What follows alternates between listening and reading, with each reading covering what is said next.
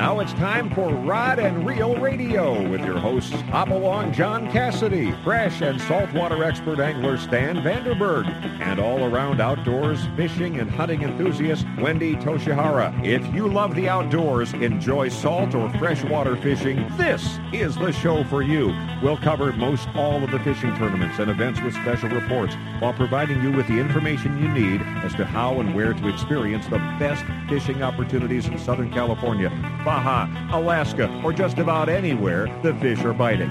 Rod and Reel Radio brought to you by El Cajon Ford at Broadway in Main or online at elcajonford.com. Whether it's time for a new or used car or truck or you need to take advantage of San Diego's best quick lane for service with genuine Ford parts, brand name tires at competitive prices, remember nobody beats El Cajon Ford. We have some fantastic guests and reports lined up for you this evening, so sit back, relax, and get ready for the fastest two hours in radio. It's all right here, right now, on Rod and Reel Radio, the best stop on your radio dial for all the information you need for fishing opportunities all over the United States. Now here's your host, Hop Along, John Cassidy. Hey, thank you, Mark Larson, and welcome back to Rod and Reel Radio, everyone. I am your underfished host, Hop Along John Cassidy, and I hope you guys are having a great Labor Day weekend. Boy, this year is going on by, but I hope you're getting a chance to get in the water and take advantage of some of this great fishing we have off our Southern California coast right now. Hey, let me give you a rundown exactly who's going to be with us right off the bat, Lori Byron Saka is going to be with us. She's from Turner's Outdoors. And you know Lori as being the representative for the Chuck Byron out, uh, artwork, but she is also one of the fearless twins that goes on out and fishes with our Wendy Toshihara. They just came back from a long range trip. And we're going to talk a little bit about that trip. So, Lori Byron will be with us right in the beginning. And then at 6 o'clock, Gary Dobyns is going to be with us. It's U.S. Open time. Gary is a past U.S. Open champion. He's going to talk to us about fishing that tournament. You might know Gary Dobyns' name for making some fishing rods. We'll talk a little bit about that and anything else Gary wants to talk about in the six o'clock hour. And then at six thirty-nine, WON Bass director Billy Egan's going to be with us.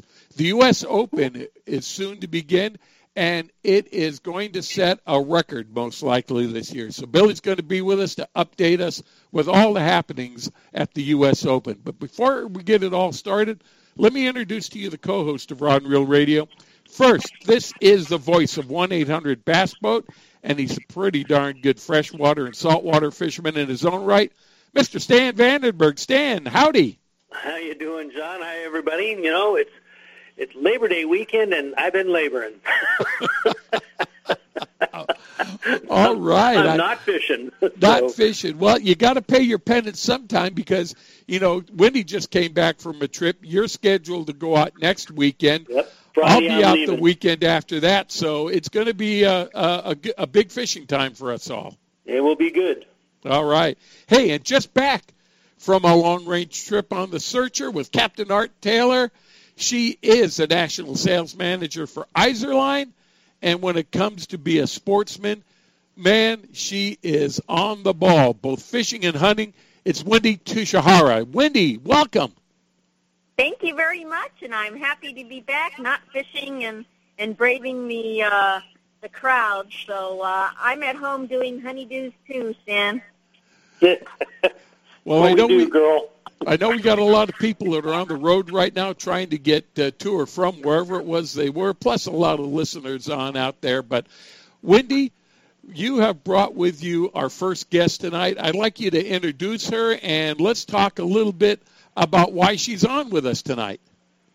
Well, the other half would be Selma. I'm Louise, and that would be Lori Byron. And uh, she runs the Chuck Byron Youth Art Foundation, which I'm the president of. And uh, she still sells artwork, and she's a fantastic angler and hunter herself. Lori Byron, Sacco. Hi, guys. Hey, Lori. Hi, Lori. Welcome to the show, ma'am. Yeah, great to be back. I haven't been on the radio in a while, but always enjoy it. Thanks for having me. Well, Lori, I appreciate that. Uh, you know, you and Wendy just came back from a, a trip aboard the Searcher. You want to tell us a little bit about the trip and what made it kind of a little more unique than uh, some normal trips? I sure will. Um, with the with the support of both of our bosses, Izorline International for Wendy and Turner's Outdoorsmen, um, allows me to go out and represent the company and go on the sponsored trips that they do out of San Diego. Um, Turner's does sponsor trips out of Oxnard also, but I get to be the favorite child that gets picked to go out and and do the angling on the Turner sponsored trip. Wendy and I have a great time. Um, this last trip, we ended up about what was it, Wendy? Maybe eight nine months ago. Celia and Jen from Searcher Sport Fishing said, "Hey, what about an all lady angler trip?" And um, we started networking and talking to customers and talking to sponsors. And before you know it, we went out on a three day, we call it a retreat um, for women that are, you know, working hard, whatever their job is, from CEOs to stay at home moms that work hard. And we all took three days off from our lives on land and went offshore and caught some tuna. Wow. Now, retreat kind of implies meditation uh, you know, meditating, relaxation, uh, contemplation. Uh, uh, tell me, uh, did you ladies get a chance to do a lot of that? We had sure, nothing well, but fun. It was a blast. We, we, had so many things planned. And go ahead, Lori. Well, um, first of all, once we st- I started talking through Turner's to a lot of our manufacturers that um, that you know Turner's is involved with and Izorline is involved with. Told them that we put together a trip that that for three days. A lot of women like to fish for one day, but if you get them out for three days, they think that's a little long. But this trip went by so quickly. We had so much fun. Art on the Searcher and the crew were absolutely wonderful. We had women come as far as from England to come fishing just for oh, tuna. Oh we had Nevada, Florida, and then several of my personal friends and angler ladies um, that have never actually fished or fished salt water came out and did the trip. So it was very mm-hmm. educational. We all bonded. We we had wonderful sponsorship. Extra Tough Boots gave every lady on the boat a pair of ladies' pink paisley boots. Costa sunglasses gave every woman on the boat a pair of Costa sunglasses um, T-shirts galore from all our sponsors, rods, reels. You wouldn't believe it. It was a wonderful support. I, I think that our manufacturers understand that the Lady Angler is another great market to, to tap into. Wow. Now, tell us a little bit about the trip itself. Uh, number one, how did the crew react to there being all ladies on the trip? And then, obviously, we always want to know how is the fishing? Well, go ahead, Lori. But, um, well, okay. So the crew, they were awesome. They made sure that we had everything we needed. Um, the food was great. The um, they, you know, we were able to find fish. They they helped us out a lot, and they even couple of them even became ladies during the trip. we played a little joke you know, on them, and we brought dress-up clothes. no kidding. Because you know it is a ladies' trip, so you know when um when the guys had to serve us dinner, we uh, had Hurricane and Cindy uh, a couple of nights serve us. and you know, it was amazing how clean that boat was. Being, I've never been you know, on a three-day trip with a bunch of women. But the bathrooms were clean. The the guy said they never seen so many paper towels being used on a trip. yeah. Well, you know, as Bill Wilkerson uh, told us a couple of weeks ago, he says one thing he makes for sure on the three quarter day boats because normally you get more women on the boats. He makes sure that the heads are spotless and I bet you uh, you found the the heads on the searcher in the same condition. And they and actually they are when Wendy and I go out and there's 28 men and just her and I. Um, the crew is awesome. Before a couple of guys might take a shower and you go to step in and they're like, "Stop! I'm going to go in and make sure it's clean for you." Um, they do mention to the crew, "There's ladies on board. Please put the so- toilet seat down." They're a very conscientious crew, and actually they treat each other like family. It's wonderful to see how they work together and how art can can direct them in all positive ways. Um, it's a great experience. The women had a great experience. We caught tuna from, I think, anywhere from 30 pounds to 69 pounds was the largest bluefin tuna. Um, so great quality size of fish. Gave the girls a run for their money, and the ones that had never caught a fish before are hooked now. Uh, many of them have already signed up for the trip, and it looks like it's going to turn out to be an annual event. Nice. That's good.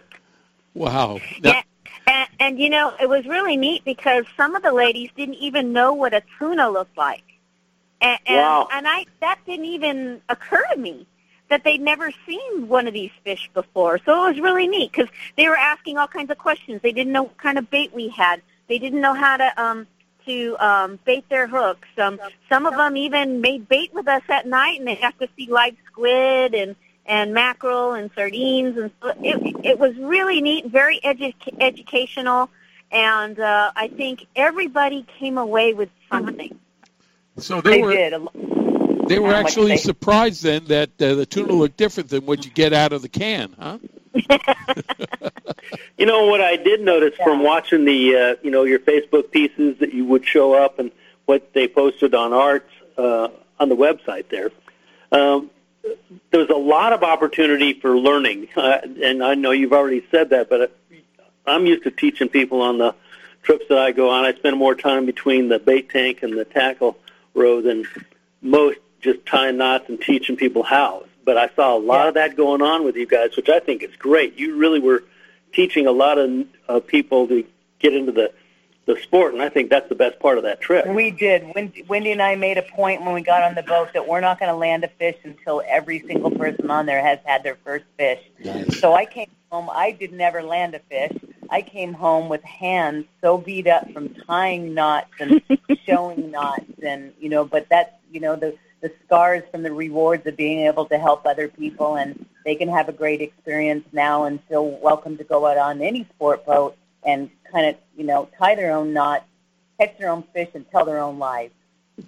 you know, and they, they even were able to see how to use how they use the kite, which you don't usually see on a three-day trip or on your first trip. And they were actually seeing fish boiling, you know, on the baits. It was it was so neat. Now, Wendy, were there uh, some ladies that were on the trip that had either never been on a fishing trip before or that had only been maybe with their significant others and decided to you know, come on with you and Lori onto this trip? Well, we actually had eight ladies who had never fished before. Oh, my gosh. So Wow. yeah, Fantastic.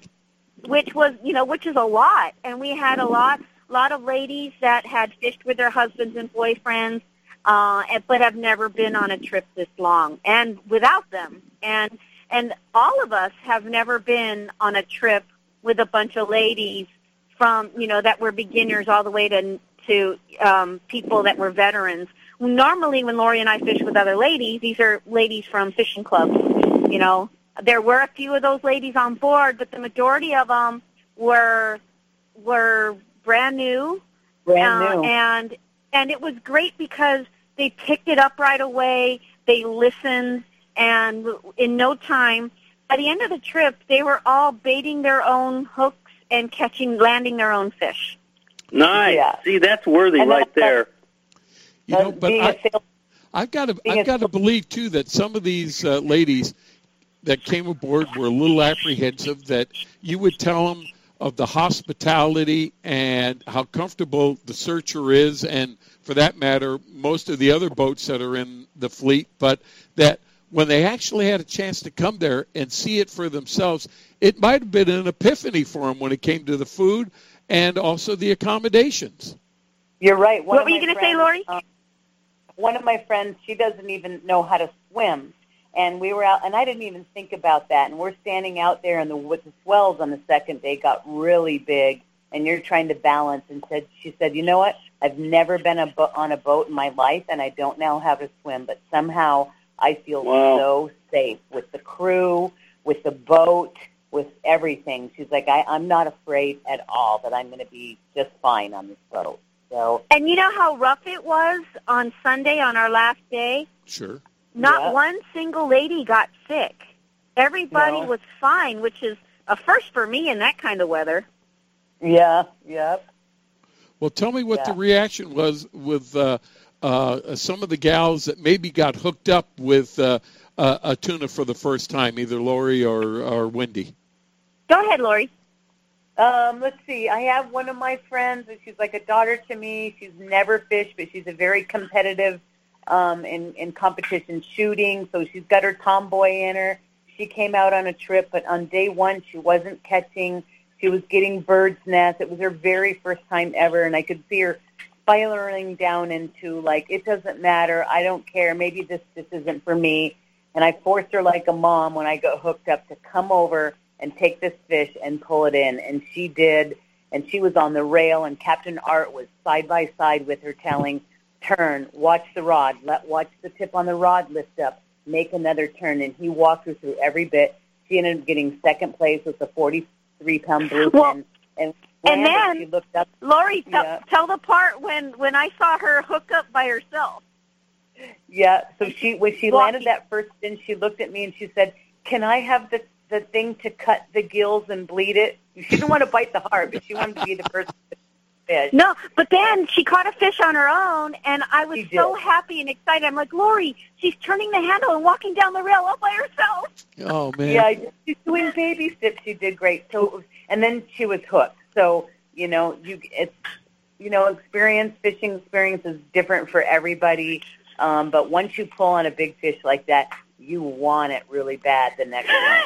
Wow. Well, and, and you know, the well- cool thing about it was the first time somebody caught a fish on that boat, all the ladies were clapping and cheering. Every single lady, when they caught their first fish, everybody's clapping throughout the whole trip. You know, everyone's yeah, high five, good job, and and rooting for each other. And it was it was just really neat. There were no jealousies. Everybody was truly excited for each other. well, yeah. when all was said and done, was there a consensus of opinion that hey, let's do this again next year? Oh yeah, um, we already have people signed up for the ladies that couldn't make our trip. Oh, they, we've already picked a date, and they already have people signed up for our trip next year. And the ladies, And when the they one- got off the boat, decided that they wanted to sign on to next year's trip, so they are already signing up. What were you going to say, Lori? They're, and they're bringing their daughters and their mothers and everything else. So it's going to fill up quick. It'd be wonderful. I get. It looks like it's going to be an annual. Um, you know, it's always August 26th, 27th, right around there at a Searcher Sport Fishing. Um, if you and you know, and that, and it's not that we're just we only want to fish with ladies, but we want to empower them to be able to just go out and do it on their own. You know, you don't have to wait. Your husband's got to go hunting, and you take his rods and you go fishing. Well, you know, no, there you don't go. take his rod. Get your own. Yeah, just your And- own. And if you want to get your own, you can always stop by Turner's in San Marcos because Lori Byron is there in the fishing department most Yeah. all of the time, and she's happy to set you up with uh, the gear that you need to go on a, on a trip like this. But Lori, before we let you go, uh, you know, a lot of our friends also know you uh, out there for being involved with the Chuck Byron art, and and tell us the status of that and what you're doing and if people are, are interested in Chuck Byron's art, how they can find out what's available. I thank you, John. I appreciate you asking about that. Yes, for many, many years I've been marketing my late husband, Chuck Byron. Um, still have original paintings for sale. A few. I do limited edition reproductions. Um, if you go on several of the boats um, in the fleet, the Independence, the Eclipse, they all have the artwork on it. So I still get orders from people getting off boats wanting some a memory of their trip. Um, I am available at www.chuckbyron, B-Y-R-O-N, dot com, and get a hold of me. I've got some T-shirts. I'm at Day at the Dock selling the event T-shirt every year, so I'm still out there. I'm trying to kind of semi-retire so I can be on the water. I'm actually growing gills, I think, this summer. I had to come out and stay on land this week weekend just to dry out. So And, All right, tell us know, a little bit about what you guys used to catch the fish, what they were biting on, so the next round of people that are going can can kind of cowboy up here. Well, Go ahead, Wendy. definitely it was live bait. You know, a lot of these women have never used lures before, but um, a few of us caught on on flat falls. Um, but most of the time it was sardines. The mac they wouldn't bite the mackerel or or the squid. Um, it was mainly sardines.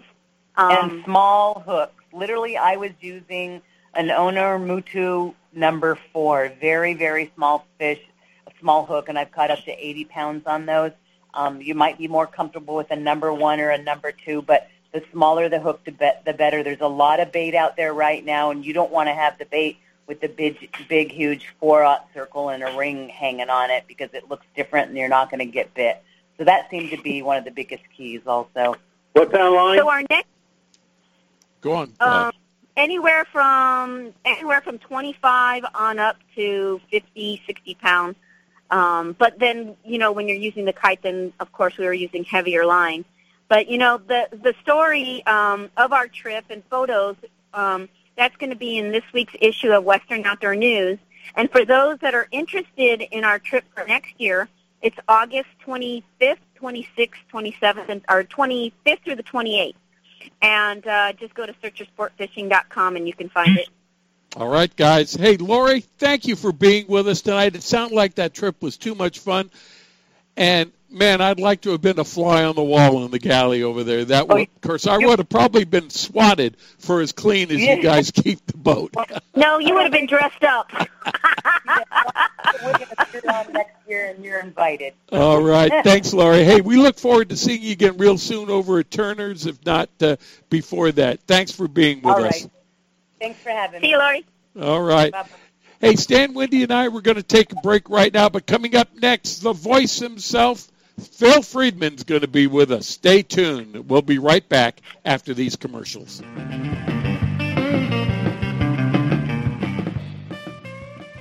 You can count on El Cajon Ford, as so many Southern Californians have for years. El Cajon Ford has the cars and trucks you can count on, like the all new Fusion and Escape, Edge, Explorers, and more. And now Fiestas with 38 mpg and Focus with 40 miles per gallon highway, plus C-Max Energy with up to 42 highway EPA estimates. El Cajon Ford has them now. Shop online at elcajonford.com. Choose from hundreds of your favorite F-Series trucks, too. El Cajon Ford knows trucks, no matter what you're hauling or towing, for a great weekend of fishing or for some fun in the desert. Now get special savings on every F Series truck in stock 150s, 250s, 350s at El Cajon Ford. We have commercial trucks too, including the all new Transit Connect. Finally, a commercial van with great mileage, helping your business get moving again.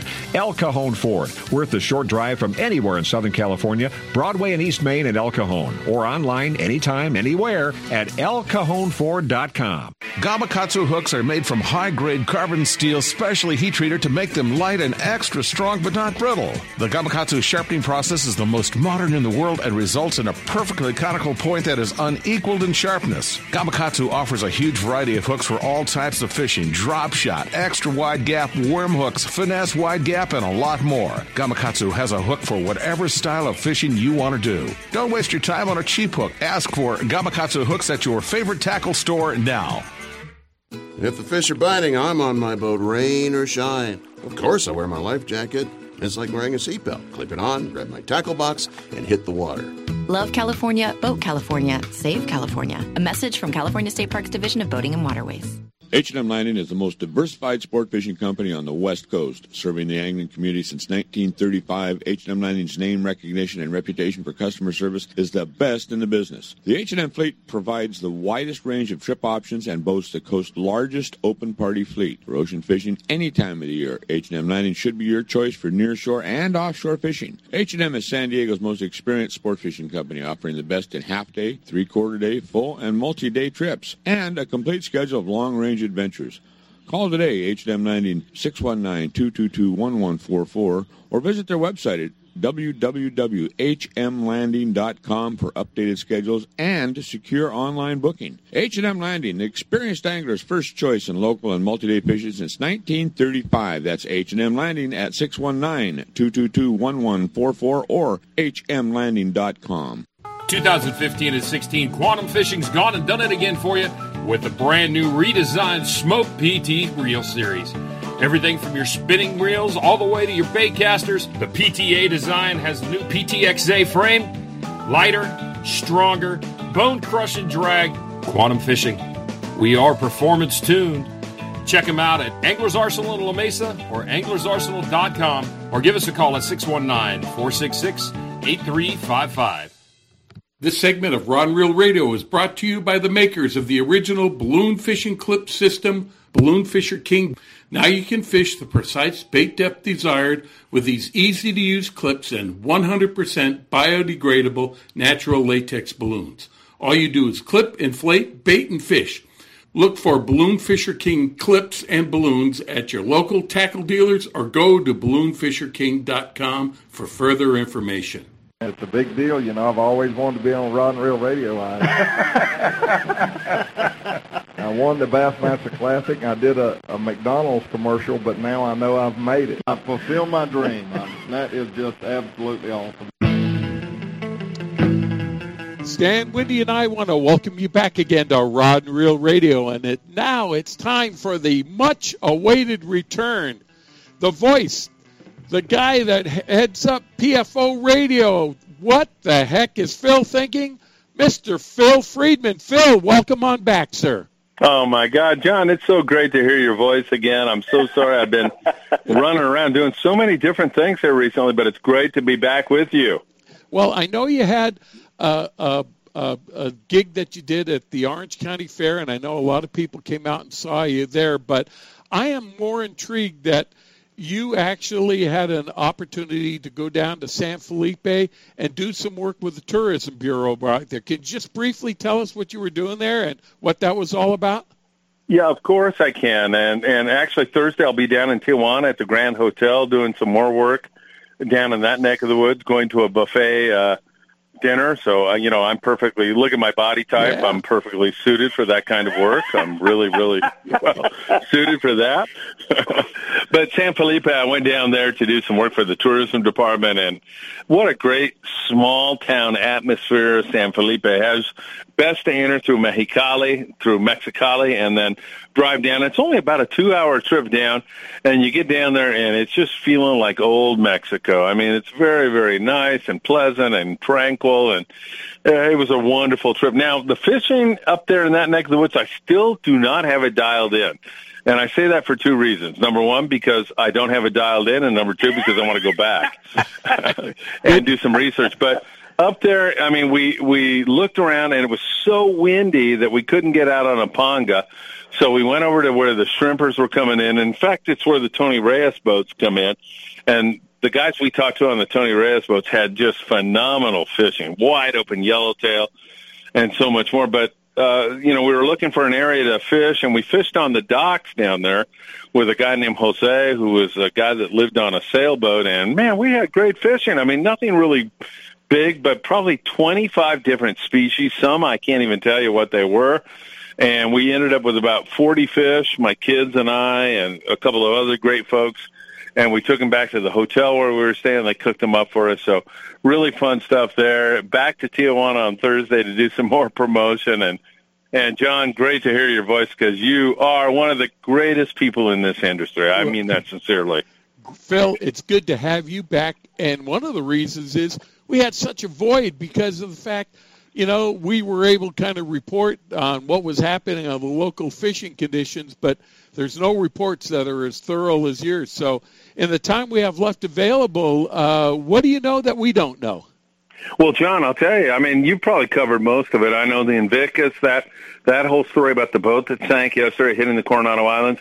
One comment on that, and that is, thank God everybody got off alive. That is yep. uh, the best thing I can say about that. Uh, also, sculpin season has closed along the Southern California coast. That was a bit of a surprise for Don Ashley, who called me from Pierpoint Landing. He was you know, really aghast that the season had closed. He thought that they had not surpassed their quota, but apparently they had. And then, of course, I missed this whole thing with the uh, San Diego boats and the San Quintin Pangas.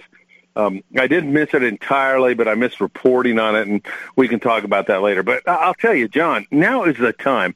Really, I mean, not since Zane Grey back in the old days of Catalina Island have you had a chance to catch 100 plus pound bluefin tuna at San Clemente Island? I remember there were times when I was a deckhand on the Toronado back in, I guess, the late 70s. John Dipley was running the boat, and every once in a while we'd catch a bluefin or two, or maybe even six or seven, and that was a big deal. But now on an area we call Desperation Reef, There is 40 to 100 plus pound bluefin tuna there. There's some yellowfin tuna also in that neck of the woods, and man, it is good fishing, and everybody is there. By estimates from Ray Lagman on the Toronado, he thought there was over 100 boats there over the weekend. The Royal Polaris, yeah, he's even up there. Long range boats out of San Diego are up there fishing Desperation Reef off San Clemente Island, about 3.6 miles off San Clemente to be exact. And I'll tell you, the fishing has been great. The Royal Polaris, I think, had limits yesterday of bluefin tuna. Oh that gosh. is as good as it gets. They're big, they're tough, and of course they're great eating. And that fishing has been good. And you know, 3.5 miles from San Clemente Island means that if they don't bite, you can go into Clemente.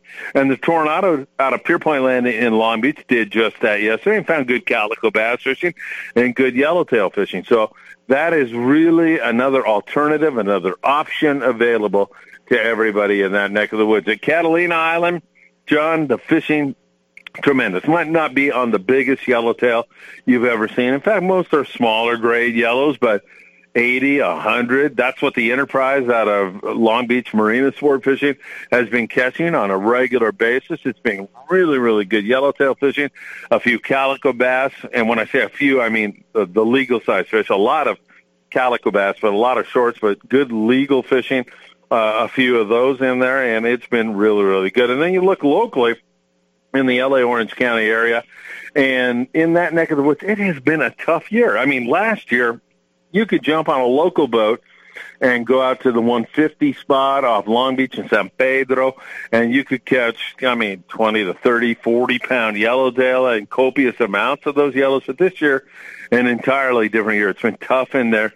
And now that they've taken sculpin away, the DFW has taken that away. It's even tougher. A lot of guys are fishing the rockfish, but Rafael Lamas from Yamas from uh, Paramount, California, was out on the Southern Cal at a Pierpoint Landing in Long Beach, and he said he had a great time and ended up with limits of really nice eating rockfish. So nothing wrong with that, and uh, hopefully that local scene, you know, I mean, it's the fall. We still have a chance for that to rebound, and maybe we'll see some exotics in there, some more yellows or some more fish in that neck of the woods. September 23rd, over there at Big Fish Bait and Tackle, Eddie Leland, good friend of mine. Nobody knows how to fish better our local area than Eddie, who ran the enterprise for, I think, two decades, and he's a great guy. Uh, 6 p.m., he'll be giving an offshore great seminar, and also they'll have great, great discounts there at Big Fish Bait and Tackle on September, t- September 23rd. A very easy date for me to remember. It's my son Patrick's birthday. I was born on March 23rd. My dad's football jersey was 23 over at Ventura Junior College. So 23. John, play it on the lottery tonight. It's a it's a great number. Wow, you know, uh, Phil, and uh, down here in the south, the fish are still coming in. The San Diego today out of Seaforth, Ryan reported that on a three-quarter day trip, they're bringing in 75 yellowfin tuna and the uh, 10 to 20 uh, pound range. And out on the Tribute over there, I also out of Seaforth, uh, Dave Burnside reports that, hey, they only uh, were able to, at that time, bring in two bluefin tuna, but their guys got way, way overmatched because they hadn't brought out the proper gear. And Stan, you and I have been talking a little bit about this too. Uh, when Wendy was gone, they are recommending that you bring a minimum of 40 pound test out there. If you got two speeds, that would be nice. The fish right now are, are biting on the flat falls and the Colt snipers. And there are 80 to 100 pound fish out there so make sure that your leaders are heavy 80 100 even 130 pound fluorocarbon. And if you're fishing with live bait use the 3 aught to the 5 aught circle hooks because you've got to be loaded for bears so phil those big fish are still out there Yeah, no doubt about it. I like big hooks on big fish. I I think I've told the story on here before. Bob Alvarez, who's a great friend of mine, uh, somebody asked where I was fishing, and he said, "Go up to the bow." He likes to fish the bow and find the biggest hook you can find, and that's when people were fishing a three zero hook, and I had a seven zero hook on there. I, I, I agree with you, John. You've got to be really ready for these fish. You've got to be tackled up. And if you do, you've got a chance to land the fish of a lifetime. It's really, really been an incredible season. And, you know, the fall here we are moving into the fall. That's your best weather months, your warm water months. And uh, I mean, I think things are looking great. By the way, Notre Dame seven, Texas seven. I'm chewing my fingernails. well, you know, uh, Phil, thank God you are not a USC fan right now, and I know you've got oh, yeah, several I people. know why. Uh, hey, let me tell you, I mean, uh, Notre Dame played Alabama uh, for number one in a bowl game here recently and got their clock clean. So uh, Alabama's a tough, tough team. I'm not so sure Notre Dame would do any better against them. You know, Phil, I know you've been doing some promotional work uh, down south of the border. Uh, uh, do you have any trips planned that uh, we may want to know about if we want to go fishing uh, up out of L.A. or Long Beach? No, John, fishing wise, I don't. But if anybody wants to go to a buffet lunch on, the, if anybody wants to go this Thursday, I'll be at the Grand Hotel in Tijuana. And of course, we'll have more fishing trips and a lot more stuff going on. I've kind of uh, segued into a more travel type of experience, but definitely, John, we'll be doing that. And, and when I say travel, of course, what's more dear to my fish than fishing will be included in every single trip we do. All right. You know, and Phil, you happened to make mention to, to an incident uh, down here with the Invicta. It happened to uh, uh, break apart uh, while it was uh, in the area of the Coronado Islands. And the thing that we can learn most from that is before every trip, there is a safety seminar, and the deckhands or the skippers or the second ticket, whoever, they get together with you. They show you where the life vests are. They show you uh, where the lifeboats are. They show you what the procedures are and tell you everything that you need to know in the case of emergency. You never plan that there's going to be an emergency, but you know, this case happens to show you that it sometime happens and you have to be prepared. And luckily, with this particular situation, I don't think the guys even got wet. Uh, they uh, got off the boat, got into some lifeboats. Uh, there was another boat there to help them. The Coast Guard came on out, and everything turned all right. There was just one uh, minor injury, but you've got to pay attention to those safety meetings, whether it's on the boats or in an airplane or wherever you go. It's really important. Yeah, you make an important uh, point there because a lot of people go to sleep during those meetings. And more important, John, third and seven, Tex. Oh my God, they just got a first down. Sucks. Texas just got a first down. But more important than that is the private boaters out there. Oh, yeah. they, I mean, they've got precious crew on their boat. They've got their daughters, their sons, their their friends, and they've got to really, really pay attention to this. They've got to, and make sure that no one's abusing alcohol or anything else on these trips. You, I mean, you're you're you're driving a vehicle or a, a motor vessel, and you've got to be really, really careful. There's no doubt about that. All right.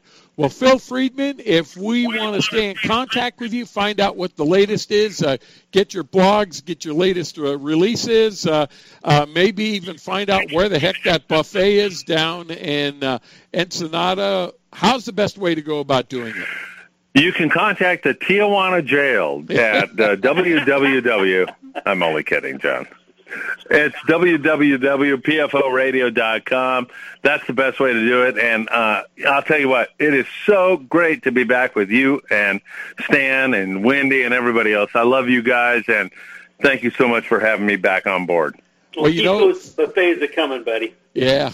You know, and Phil, I think we are still in for a good end of the summer and beginning of autumn run on fish. So we're going to have a lot of stories to tell before this current run of fishing is out. So thanks oh, a lot John, for being I, I have us. no doubt the best is yet to come. Wait and see. It's coming up. All right. Phil Friedman, the voice of PFO Outdoors. Phil, thanks a lot, and we look forward to speaking to you in the upcoming weeks. Hey, Stan, Wendy, and I are going to take a break right now, but coming up next, Captain James Nelson, the fish icon with the local Southern California Inshore Report. This is Rod and Reel Radio on AM 540, or you can listen to us live at rodandreelradio.com. We'll be back after these messages.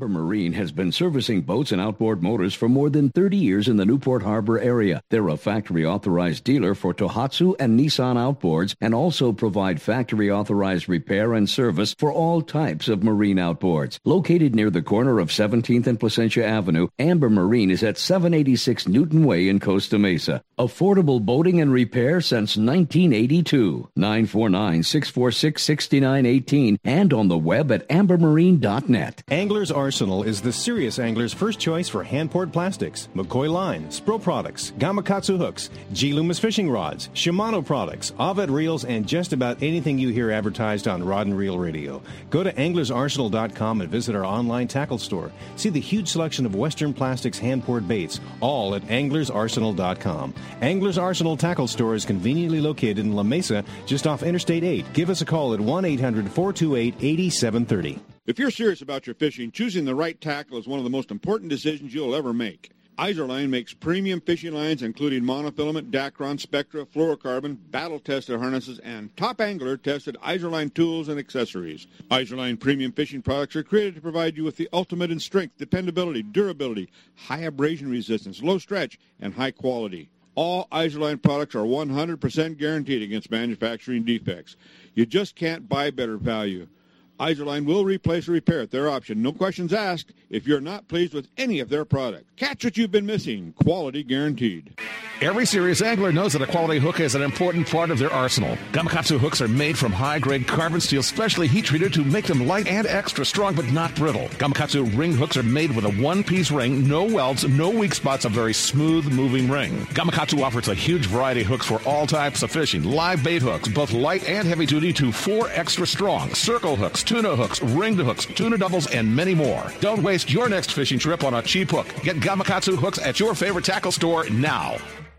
If the fish are biting, I'm on my boat, rain or shine. Of course, I wear my life jacket. It's like wearing a seatbelt. Clip it on, grab my tackle box, and hit the water. Love California, Boat California, Save California. A message from California State Parks Division of Boating and Waterways. This portion of Rod and Reel Radio is brought to you by the RokLees Fish Release System. Now you can quickly and easily release fish suffering from barotrauma back to the depths they were caught. Look or ask for the RokLees at your local fishing tackle dealer. Hey, Stan, Wendy, and I, we want to welcome you back to Rod and Reel Radio. Now it's time for the Southern California Inshore Report with the fish icon himself, Captain James Nelson. Captain James, good evening. John. Hey, it is good to have you aboard. Hey, and just uh, before we start the report, because I know you also use it too, Wendy, I just want to tell you that right now we are probably like most of the other stores in Southern California, and we are restringing guys left and right with line. And I've got to tell you, predominantly they come in, they're asking for Izorline, and not only that, with the uh, guys using larger spinning reels on some of these fish, that li- Izorline Triple X is a line of choice, and man, Wendy, they just rave about it. So I, but I know that isn't a surprise to you. well, you know that Triple X was actually made for spinning reels. Well, we we recommend that, and what's really great is when we are recommending a product like Izorline, or for that matter, to products like Maxima and things like that. It's a line that we never have to apologize for, and and so it's a great product. And thanks a lot for uh, letting us gain access to it. And Jim, I know you use Izorline out there too. You betcha, John. Hey, uh, well, hey, you know, thank you, guys. Hey, you know, uh, Jim, uh, I, I, been, you know, I follow you on Facebook, and I think I lost count of the number of different species of fish that you and your clients came up with this past week. We talked about it last week, but man, there were a lot of different uh, uh, fish that you were able to bring in in our inshore uh, and bay areas. Uh, tell us a little bit about how this week went for you. Oh, it went excellently, John. You know, couldn't have been a better week. Uh, we topped it off yesterday with a, a lot more wind than we liked, but you know, nonetheless, we just uh, bumped around and found uh, some spots where we could get on some fish and without getting blown away too much, and still caught them. So it's just a matter of adjusting to the conditions, and it's I'm telling you, it's it's been really good, and it it does this every year. I tell people every year everybody's in a hurry to call summer over just because of this weekend. And this is when the bite starts getting better, you know, and it's just amazing. And th- this year is no exception. It's already getting better than it was, say, back in July. Well, now, you know, uh, uh, one of the last pictures I saw, you had a young lady on there that was carrying a fish that I normally don't see. What what did she catch, and how'd you go about catching it? Um, a little curious about where you're talking. Which which which photo? Uh, she was wearing a uh, uh, uh, like a pink sweater, and it looked like it was uh, a a Corbina or something like that. Oh yeah, she did get a Corvina. You know, that gal caught a lot of different species. I think she outdid her husband as far as total numbers of species, and it, it was pretty fun. I think we caught everything except for a leopard shark, which he was really looking for, but she didn't care. Everything she caught was just, you know, you see that big grin on her face, and that's that's what she was like all day long. She just loved everything that she caught, and that that's just cool, and that's what I like about our bay. Uh, how'd, uh, you how'd get catch that? How'd she catch that, Jim? You know, you, you're going to like to hear this one. Oh. Uh, she was throwing that little chartreuse line gold uh, three inch Wow. shake that, that I like, John, on the on the little Phoenix lead head, little uh, quarter ounce lead head. Just a simple, you know, swim tail on the lead head. Gee, go figure, huh? Hey, I, I didn't See, in know. that color. Go figure. yeah, exactly. Yeah. Hey, you know, we talked we talked a little bit about it last week too, Jim, and I saw uh, uh, pictures of a lot of your clients with uh, actually pretty nice bonita. How did how's that bite going? That bite's going great. As a matter of fact, we even got a few in the bay. They're a lot smaller than the ones we're getting around the kelp line, but you know, you get right around the kelp break, anywhere between 75 and 95 feet, and uh, cast or drag your choice. It doesn't matter if it's live or you know made out of metal. It doesn't matter. It's you know they're you're going to get them, and if you happen to catch them when they're up and blasting on bait and there's birds diving, all the better. You know that's a short-lived thing because bonita are probably one of the fastest little critters out there, but you get on them right at the right time, and boy, it's just it's magical. I've had people asking me about uh, the South Bay, uh, you know, south of the uh, the the bridge we had talked about that the fishing had died down a little there because of the uh, water heating up. Have you uh, had any opportunity to, to go back there and see if that's uh, that fishery's improved at all? It, it absolutely has, and a lot of those pictures that you've seen in the bay are uh, from the bridge on down. So it just shows that it's coming back again. Like I said, you know I've said it before. Every year at this time, and I'll say it again. This is the time of year it really gets good. So it's just amazing how how good. I mean, what that really means because you know anybody can say, "Oh yeah, the fishing's great, get on out," but no, it really is. It's getting good. It's getting better. The the crowds at the ramps are going to start diminishing. Now is the time. Well, Jim, if people want to book with you, they want to find out what your schedule is, uh, plan for the family to go out there because it's a great family outing to go out fishing with you in the bay or the inshore area. How do they get in contact with you? Well, all they got to do is reach me online at thefishicon.com, or they can give a phone call, 619-395-0799, or while they're getting their reels respun at the Angler's Arsenal, just talk to Chuck or John. They'll get you a hold of me. Right. Well, you know, great time to be fishing in the bay. And, and Jim, uh, you have yourself a good Labor Day weekend and a great weekend. We look forward to uh, speaking to you uh, again in the coming weeks on Rod and Reel Radio. Oh, absolutely. You guys take care and uh, enjoy this uh, extra day of weekend. All right. Hey, that was Captain James Nelson, the fish icon with our local San Diego Bay and Southern California inshore report. Hey, we're going to take a little time right now. You know, if you've been living in a cave, you haven't seen this guy, but he's a regular on KUSI. He's on with Dave Stahl. He's talking about El Cajon Ford. Right now, Ford is having their big Labor Day sellathon, and who have who better to have on with us than the general manager of uh, El Cajon Ford, Mr. Paul Dyke. Paul, how's everything going for you, sir? Everything's going great. Thanks for having me on the show. Sounds Hey. like a good show so far that I've been listening to. Uh, yeah, we're having it's fun. good. It's uh, this is our big, big weekend. Uh, Ford has these sellathons a couple times a year, and this Labor Day sellathon is one of our biggest. Right now, Friday, Saturday, and Sunday, we're pushing 80 cars. Um, that's what I was hoping to do for the four days. So now my new goal is 115 cars by wow. tomorrow night, and I think we can do it. Wow. You know, Paul, just uh, uh, two things. Number one, I know you are starved for also good used cars. This is a good time for someone to bring in their used car and trade it in for uh, something else. Is uh, uh, are they getting the most for their money right now? Is it a good time to do it? That's for sure. Um, we do the uh, off-site uh, Walmart sales, and uh, coming off a couple big ones of those. So our used car inventory is really down. Ford has some extra rebates, thousand dollar incentives to trade in your uh, car. So if your car is worth five grand, now all of a sudden it's worth six grand. Nice. You can still get uh, zero uh, percent financing for seventy-two months. You can get some other rebates if you're in the military or college grad or or first-time buyers. There's all kinds of rebates out there. There's even rebates if you have uh, competitive leases with other companies, um, other product. They give you, uh, they're just about giving you a rebate for any reason right now. So that's what makes this weekend so successful for us. Well, the other thing too, Paul, is this time of the year. I know you have all the 2006s coming in. Uh, Cajon Ford buys heavily on them, but you have to make room for them. And uh, the 2016s, uh, you know, 2017s are coming in. Uh, what are you doing, and do you still have 2016 inventory left? We do have some. Uh, the Super Duties, uh, we're pushing those out. Uh, like you say, big incentives, big discounts. $12,000 off the diesel 4x4 crew cab, 16 XLT diesels we have in stock. Believe it or not, the 16 Edge did not come out until just about three months ago.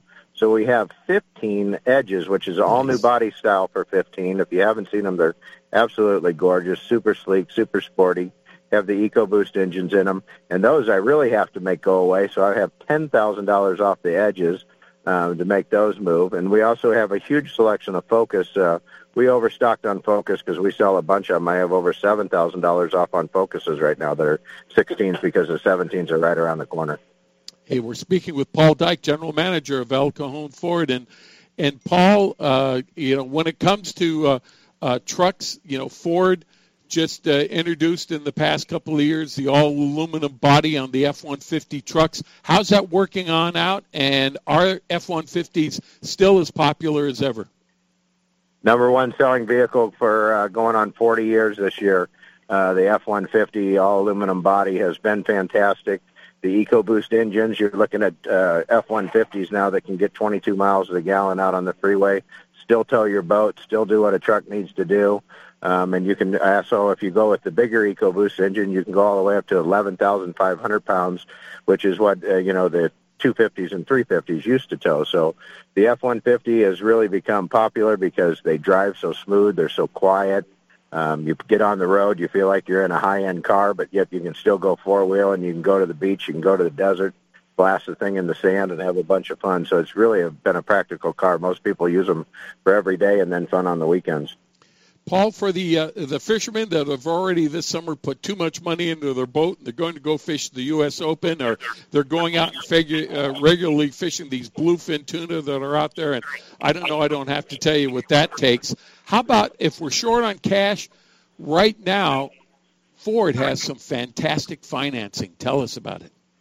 Yeah, zero percent for seventy-two months. We don't need any money down to do the financing and you can even stretch the payment out. If you have a $400 car payment right now and you want to go out and do some ocean fishing, I can send your payments away for 90 days so you don't have payments for the next three months. So go fishing. That's three trips. there you go. Paul, did I get that right on approved credit? 0% for how many months? 72 months, six years, which makes for a really low, low payment. Holy um, if you finance twenty thousand dollars, that's a two hundred and sixty dollar payment, which I can also extend out so you don't have a payment for ninety days, three months. And Ford right now, with all the other incentives that they stack on top of the zero percent, you know, with with just bare credit, we can do it with no money down. So it's Ford credit has been fantastic. Another reason why uh, our sales been so successful because Ford credit's really there for us. Well, you know, it sounds like you're in for a fantastic sellathon this Labor Day weekend, Paul. uh, this is the time it sounds like for uh, everyone to come in if they're interested in buying a new car, and particularly if they're interested in a Ford product, to get down to El Cajon Ford to see what you have.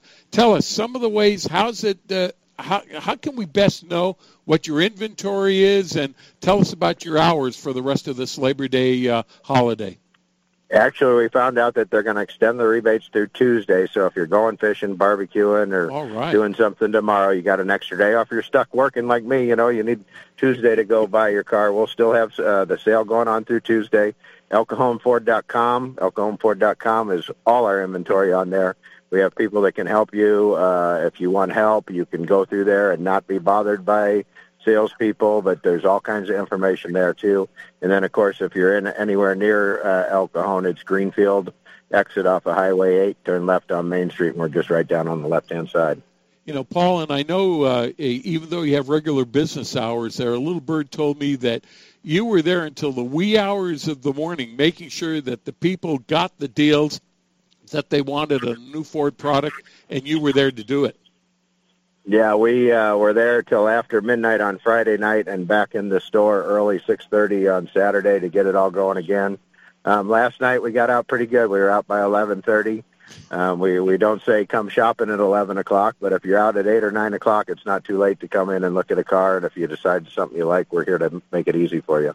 And I got to tell you, I've sent a few people down there that that uh, needed a Ford, and, and every one of them has told me that was the best car sales experience that they'd ever been uh, been in, uh, and it had nothing but praise for you guys down there when they came out.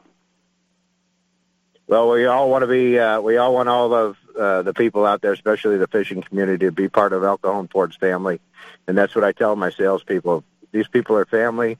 They'll come back. They'll bring their kids if we treat them right. That's what it's all about. Mr. Leader's a big fan of that. That's why these big weekends are so successful for us because just about every customer that's in here buying a car today has bought a car from us before. All right. Paul Dyke, General Manager of El Cajon Ford. Go down and see him on Broadway in Main in El Cajon. Paul, thanks for being with us and updating us on what's happening to the Ford Sellathon, especially at El Cajon Ford. You have a have a great weekend, and we probably will be seeing you sometime during the week. All right. Happy Labor Day to everybody. Take care. Thank you. Paul Dyke, General right. Manager of Cajon Ford. Hey, Stan Wendy and I, we got to take a break right now, but coming up next, Pro Angler Gary Dobyns is going to be with us. It's U.S. Open time. What a better time to talk to someone like Gary Dobyns on that event and other things happening with Gary. Stay tuned. We'll be back after these messages.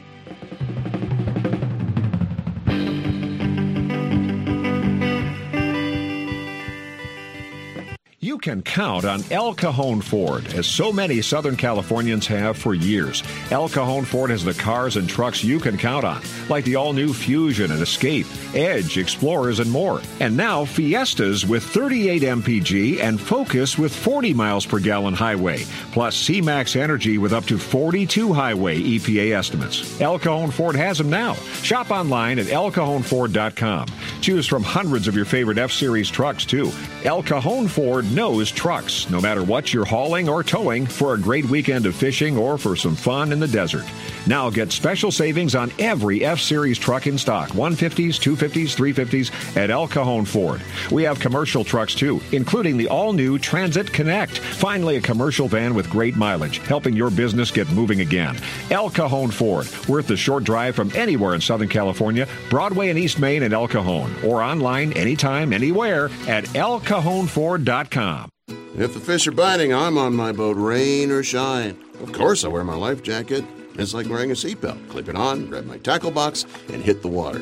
Love California, Boat California, Save California. A message from California State Parks Division of Boating and Waterways.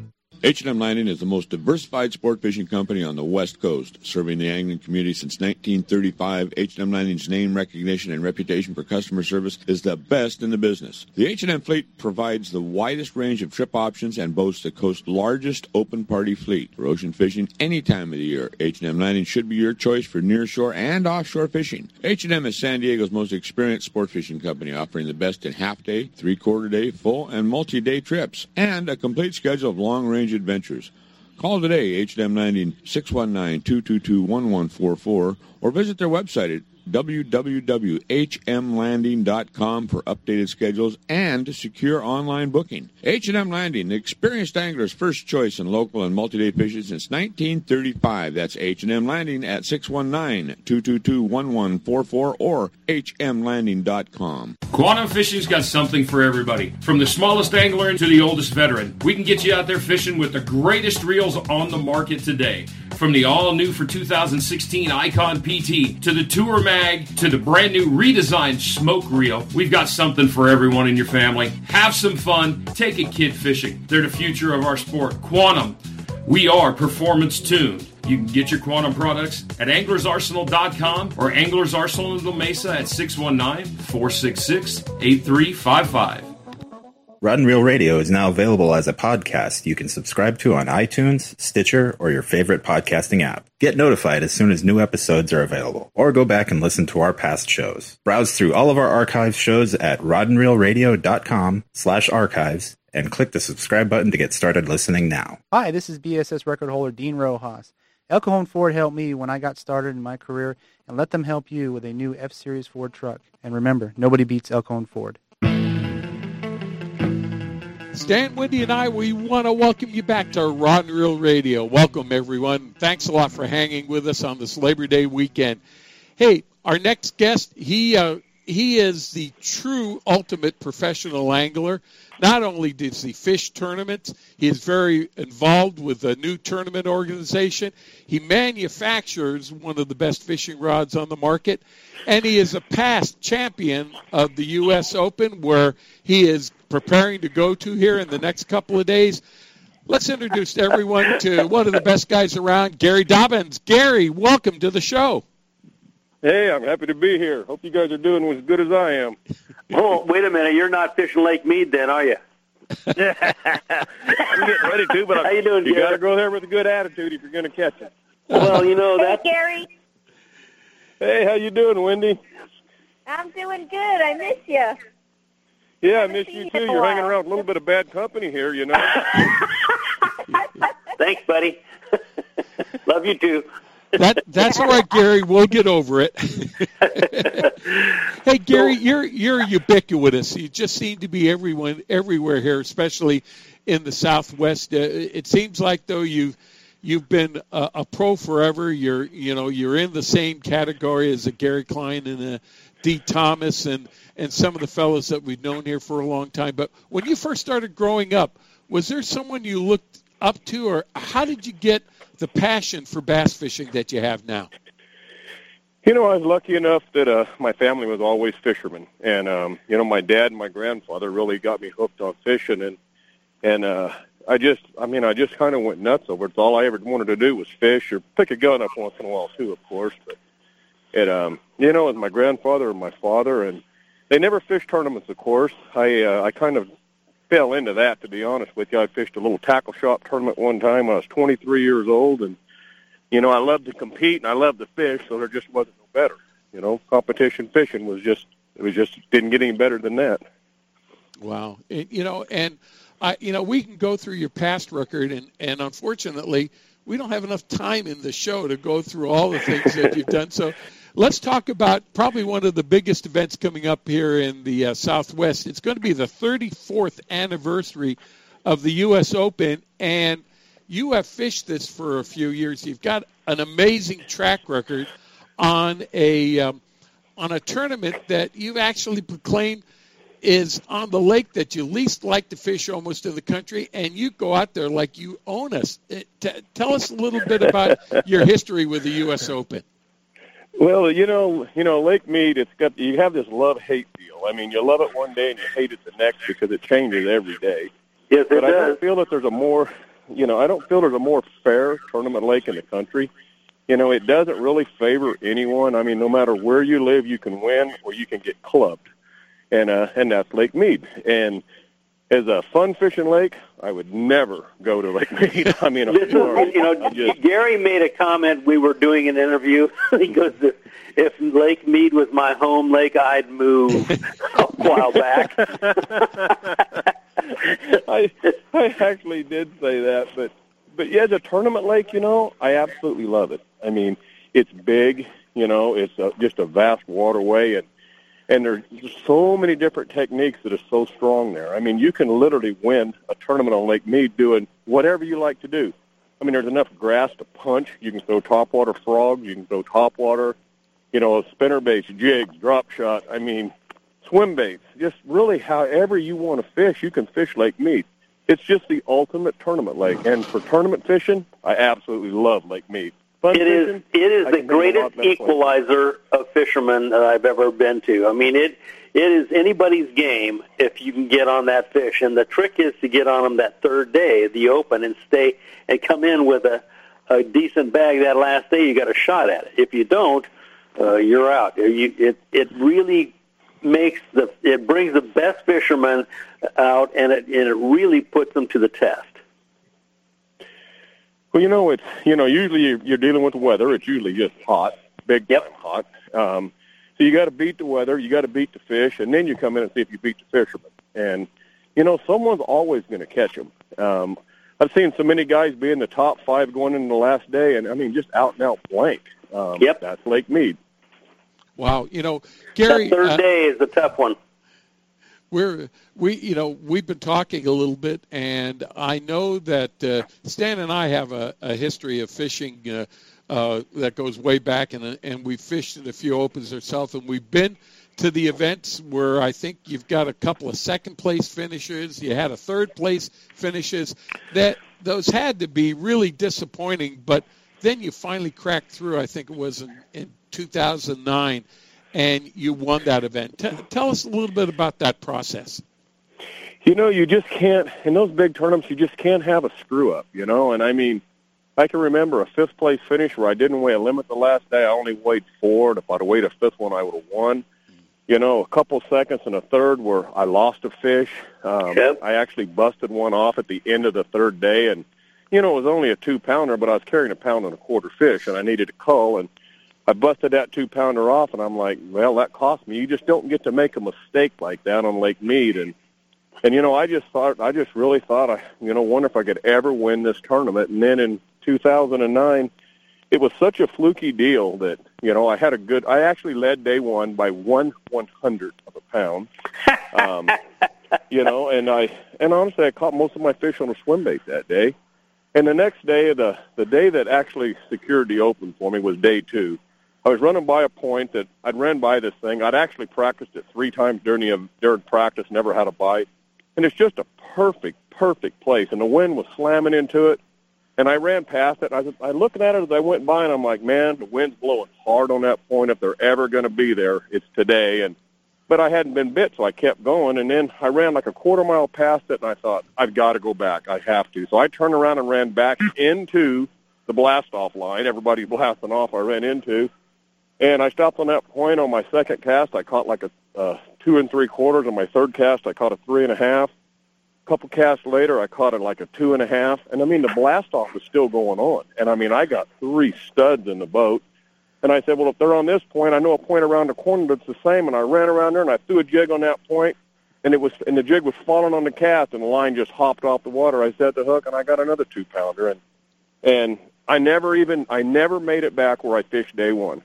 Um, but that that one just gut feeling stop on day two, that's what won the open. For me. You know, isn't that amazing how that works for your your fish intuition is what I call it. You know, when you're you're starting to go down a lake and you've been going to specifics and all of a sudden you go, no, I got to stop and I got to throw on that. And, that- and more times than not, when you make that kind of judgment call, it can work for you big time. And I, I there's no way to tell somebody how to do that either. You just that's just something you just come up with.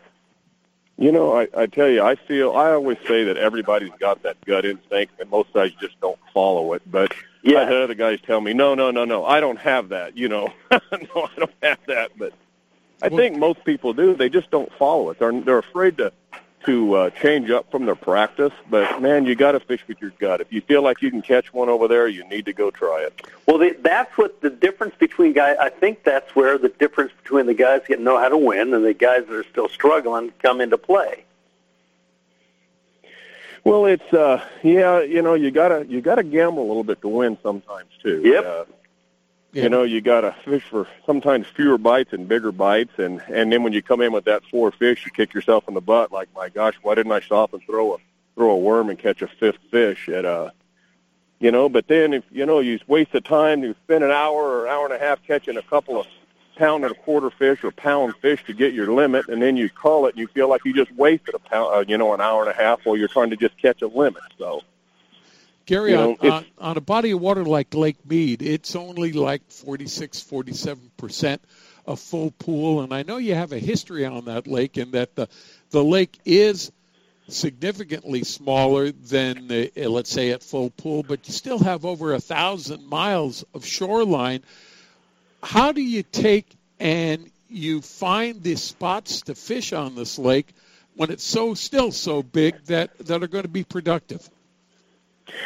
You know, it's uh, it's uh, gosh, it's a little bit of trial and error and a little bit of gut too. It's you know, I'll get into an area and I'll fish, and if I get a couple of bites, decent bites, I mean, I'll just leave. I'll just know that I'm going to fish in that, you know, there in the tournament, and you know, I'll make a, a big move, and I'll you know, I'll run four or five or ten or fifteen miles, and you know, and whip in and, and do something completely different. You know, if I locate some fish, you know, down through there, I pick up and I move again.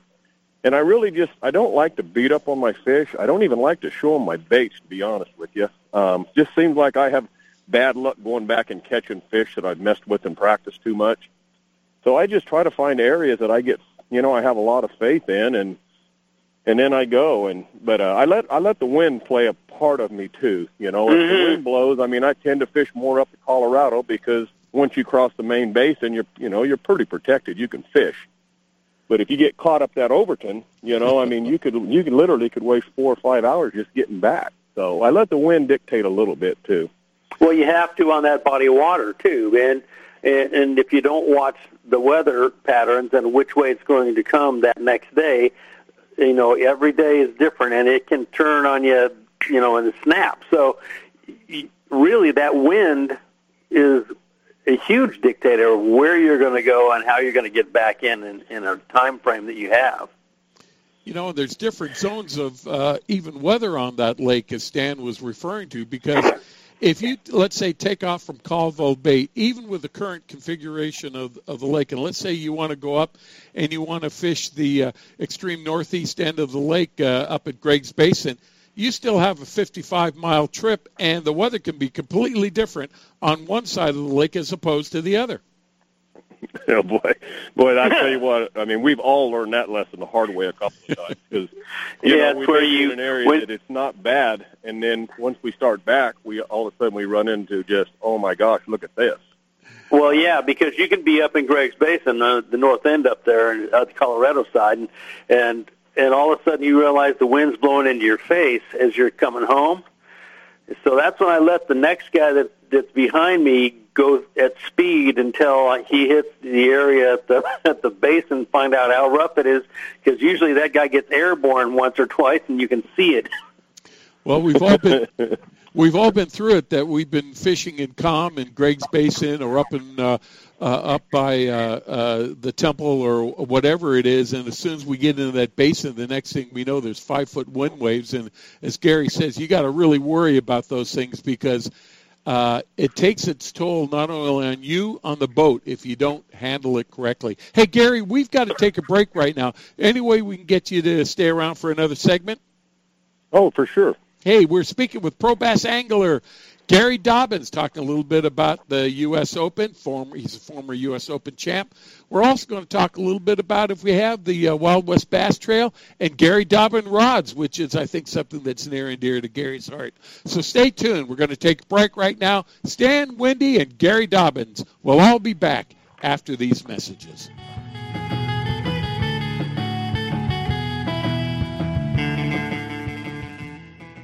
Amber Marine has been servicing boats and outboard motors for more than 30 years in the Newport Harbor area. They're a factory authorized dealer for Tohatsu and Nissan outboards and also provide factory authorized repair and service for all types of marine outboards. Located near the corner of 17th and Placentia Avenue, Amber Marine is at 786 Newton Way in Costa Mesa. Affordable boating and repair since 1982. 949 646 6918 and on the web at ambermarine.net. Gamakatsu hooks are made from high grade carbon steel specially heat treated to make them light and extra strong but not brittle. The Gamakatsu sharpening process is the most modern in the world and results in a perfectly conical point that is unequaled in sharpness. Gamakatsu offers a huge variety of hooks for all types of fishing drop shot, extra wide gap, worm hooks, finesse wide gap, and a lot more. Gamakatsu has a hook for whatever style of fishing you want to do. Don't waste your time on a cheap hook. Ask for Gamakatsu hooks at your favorite tackle store now. If the fish are biting, I'm on my boat, rain or shine. Of course, I wear my life jacket. It's like wearing a seatbelt. Clip it on, grab my tackle box, and hit the water. Love California, Boat California, Save California. A message from California State Parks Division of Boating and Waterways. H&M Landing is the most diversified sport fishing company on the West Coast, serving the angling community since 1935. H&M Landing's name recognition and reputation for customer service is the best in the business. The H&M fleet provides the widest range of trip options and boasts the coast's largest open party fleet. For ocean fishing any time of the year, H&M Landing should be your choice for nearshore and offshore fishing. H&M is San Diego's most experienced sport fishing company, offering the best in half-day, three-quarter day, full, and multi-day trips, and a complete schedule of long-range adventures. Call today, H&M 90 619-222-1144, or visit their website at www.hmlanding.com for updated schedules and secure online booking. H&M Landing, the experienced angler's first choice in local and multi-day fishing since 1935. That's H&M Landing at 619-222-1144 or hmlanding.com. Hey, everybody, this is a message for our listeners from a new Baja Magic Lodge at Cedros Island. Cedros Outdoor Adventures wants to make your dream of fish at Cedros Island a reality. Want to go after giant calicos or yellowtail with the best Cedros Island fishing organization, but you just don't know who to contact? Then give Cedros Outdoor Adventures a call at 619 793 5419, or even better yet, log on to their informative website at cedrosoutdooradventures.com. There you can visit their trip calendar and schedule a trip that's convenient for you. Once again, the phone number is 619 793 5419 or their website of cedrosoutdooradventures.com. If the fish are biting, I'm on my boat, rain or shine. Of course, I wear my life jacket. It's like wearing a seatbelt. Clip it on, grab my tackle box, and hit the water. Love California, Boat California, Save California. A message from California State Parks Division of Boating and Waterways. Hi, my name is Dennis Green, and I always love to talk about fishing. When I want the real information, I go to Rod and Reel Radio. Those guys are who I thought they were. Stan Wendy and our special guest pro angler Gary Dobyns. We want to welcome you back to Rod and Reel Radio. And, and and Gary, we had a chance to talk just a little bit before we went on the air, and you were telling me about a little dilemma that you're involved in right now. Get, you, you want to relate to our audience just what that is? Well, I tell you, I uh, I started loading my boat to head down to Lake Mead for the U.S. Open, and right now I've got probably 35 fishing rods laying across the top deck, trying to get them sorted out of which which 20 is probably going to make the cut. you know, and I was going to ask you to mess. go through the rods that you like to use for the baits that you like to use for lake Mead or whatever, because most people, one, they don't know your rods, and they wouldn't know which ones to pick for which bait. So if you want to walk through, not all 30 of them, but give us a dozen that you like to use for different baits that you may be taking uh, on this trip.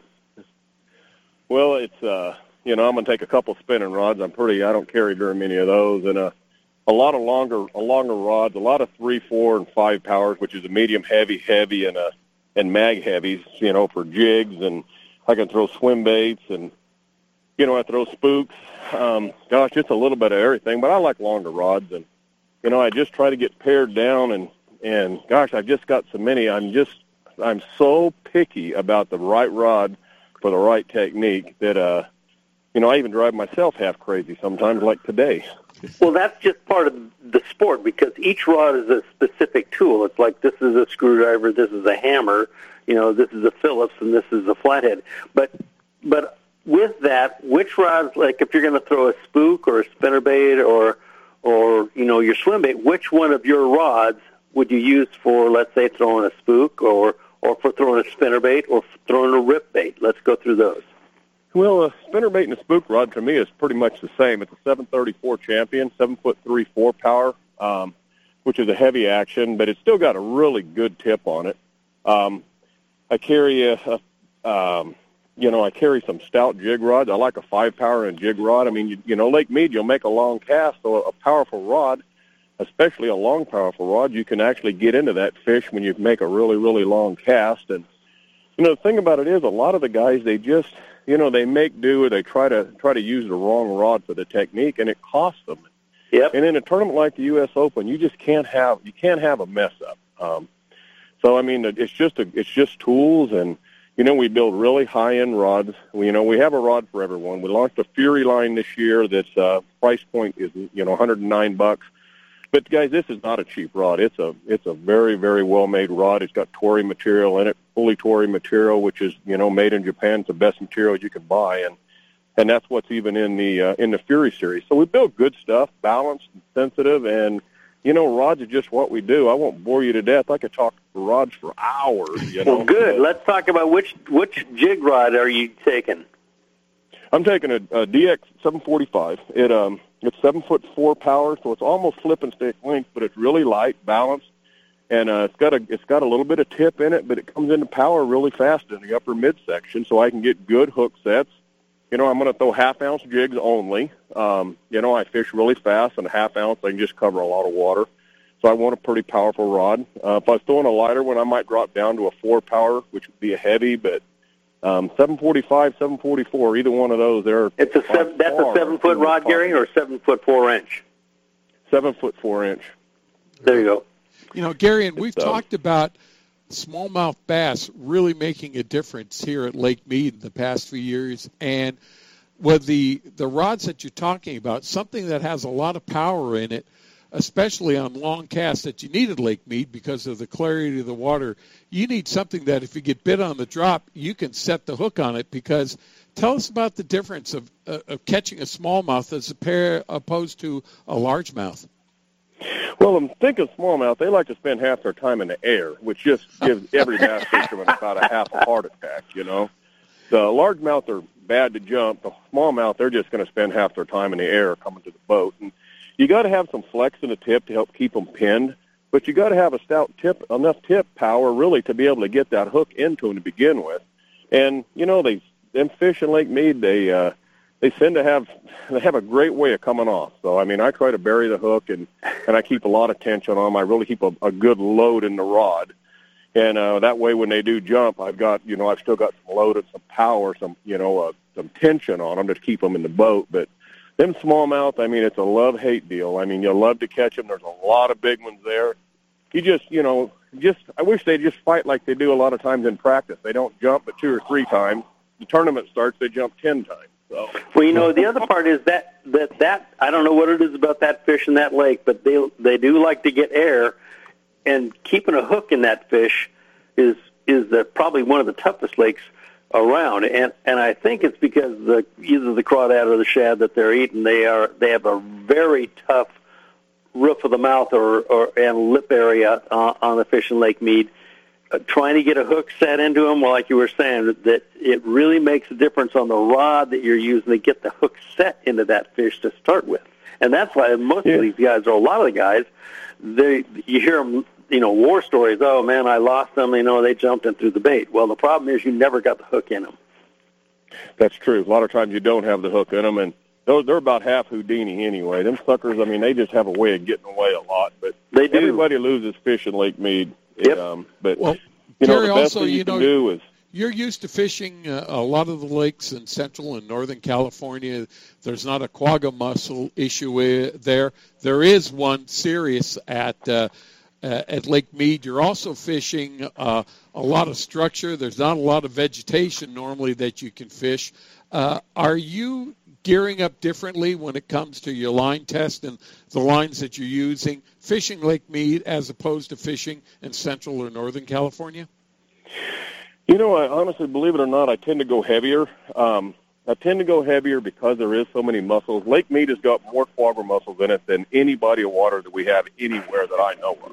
Um, it's infested with them, and And uh, you know, a bigger line is just a little bit stouter, a little bit more abrasion resistance, and you know, and you stand a little bit better chance of getting that fish in the boat. But it, um, you know, the smallmouth population has just taken off in Lake Mead. It's just it's unbelievable. I mean, half the fish in there, I think, are smallies now. Um, certain times of the year, you'll see more smallies and largemouth, and then certain times of the year, you'll see more largemouth and smallies. But it's pretty much a 50-50 deal.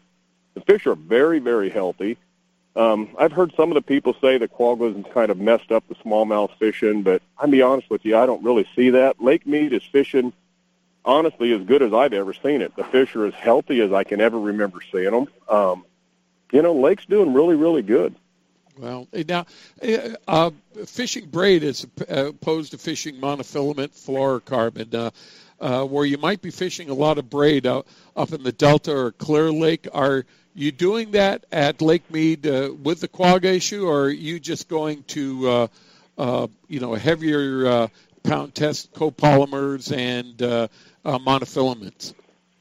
You know, I use I use a lot of braid. I've always used a lot of braid, and I use a lot of braid Lake Mead too. But on my jigs and and you know my bottom contact baits, I mean, I use I just use a you know P-Line fluorocarbon, and it's you know it's really a good abrasion resistance line, but anytime I'm up in the top of the water column, I'm throwing braid. Um, you know, I can make a longer cast. You'll see fish break a long ways away. Well, if you've got braided line, you can you can cast a you know a country mile, but all you got to do is just tighten up, and you you know you've got them because there's zero stretch in that line. So I throw a lot of braided line in Lake Mead. Um, all my top waters are always on braided line, and I use it whenever I can. I I mean I just really really like it. Gary, if we can't, how how you uh, feeling nowadays? I know in the, the past years you've had some back issues. Uh, uh, you've gone through some surgeries. Uh, are you feeling as as good as ever now, or do you still have some issues? Oh, I've still got some issues. I've got stinking plantar fasciitis in my right foot right now. It's about to drive me crazy. But overall, I'm pretty healthy. I'm just I'm a lot like Stan. I'm just fat, you know. Thank you very much, buddy.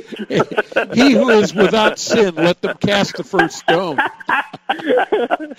hey, Gary, we, we look forward to seeing you at the U.S. Open. Uh, uh, Rod Reel Radio will be at Lake Mead on uh, uh, Tuesday and Wednesday. We'll be doing some recordings for the following weekend. I hope we get a chance to record you because it means that you're doing well.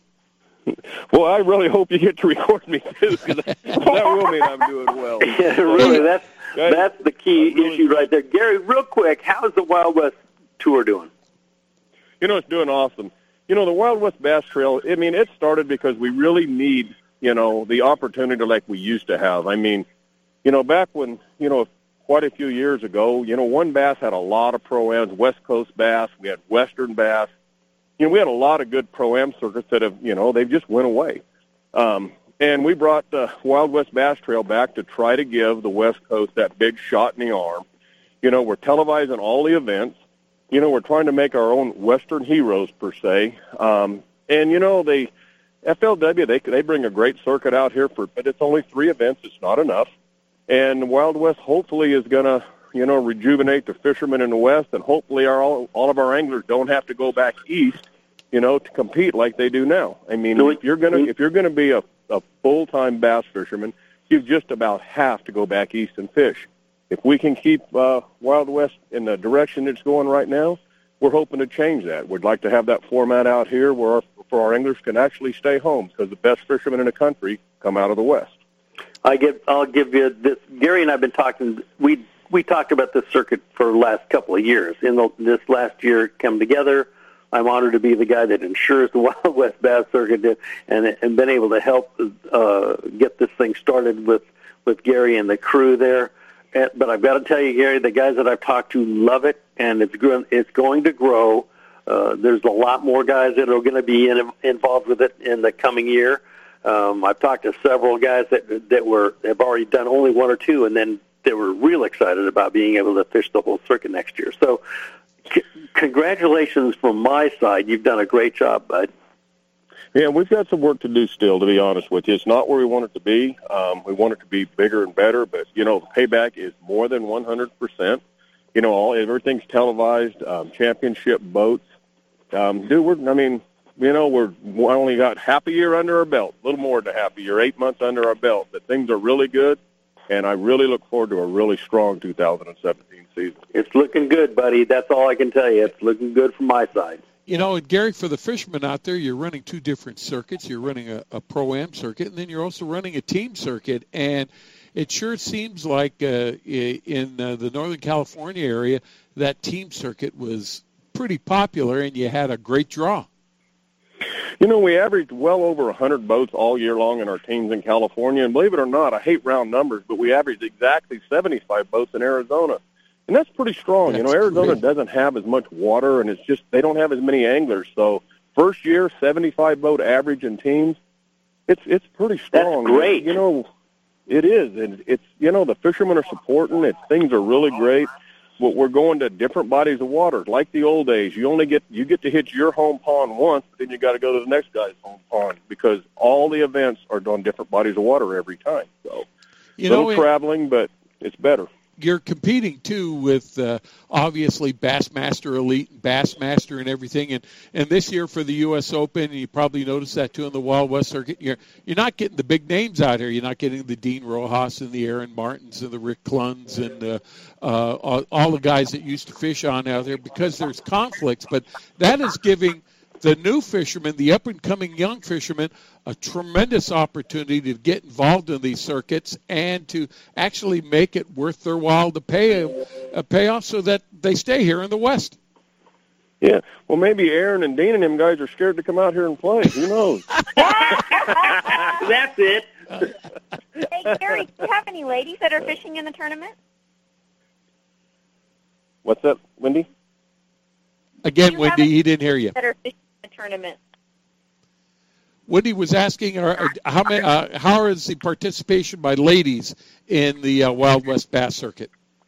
To be honest with you, it's not bad. We had quite a few gals that actually traveled the full circuit with us this year. Um, we uh, it's surprising more than you would ex- more than you would expect, Wendy. It really is. Um, and you know, we're having a fun factor too. Everything we run a professional event, but there's a little bit of horsing around, a little bit of fun that goes along with it. So it's um, we have a really really good time.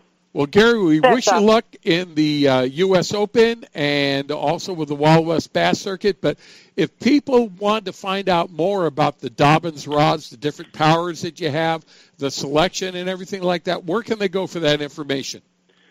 You know, it's dobynsrods.com. Um, and also, you know, our shop phone number is five three zero um, six seven one one nine eight nine. You know, we love to help our customers pick rods. I mean, we talk them and talk about models, and we do it every day, and we're really good at it. So, you know, our dealers say that 70% of, uh, of their customers come in knowing exactly what Dobyns rods they're after because, you know, basically we pre-sell them. We, you know, we do fishing rods, and we talk fishing rods all day, so don't be bashful. Give us a call. Well, I That's like the right that- attitude right there. I like to think that Gary is one of the most accessible pros that there is uh, on the circuit. But if you call Dobbin Rods, don't expect to be talking to him in the next couple of weeks. He's going to be busy. trying to trying to Hopefully I'm call gonna be out winning the 35 to 20. Yeah. Hey, Gary, we thank you very much for being with us. Take time, uh, finish packing up your boat, and we look forward to seeing you in Las Vegas and on Lake Mead in the next week or so. Hey, thanks for having us. Hey, Wendy, keep these guys in line. the other way. Well, good luck over there, brother. Thank you. I will, Gary. Bye-bye. Good Hey, luck. Thanks, Wendy. Hey, Stan, Wendy, and I were going to take a break right now, but we talked a little bit about the upcoming 34th anniversary of the U.S. Open. And with us is uh, WON Bass director, Billy Egan. He's going to be with us in just a minute after these messages, so stay tuned. There's still a lot more show to come.